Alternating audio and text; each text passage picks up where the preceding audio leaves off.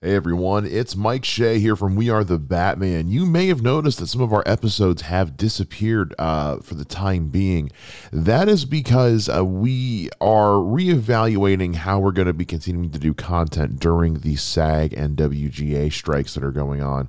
So we've temporarily pulled the last few weeks uh, worth of episodes until we can come to a satisfactory conclusion about that content. In the meantime, please stay tuned as we continue to update you guys and and put out new content for you as the weeks go on.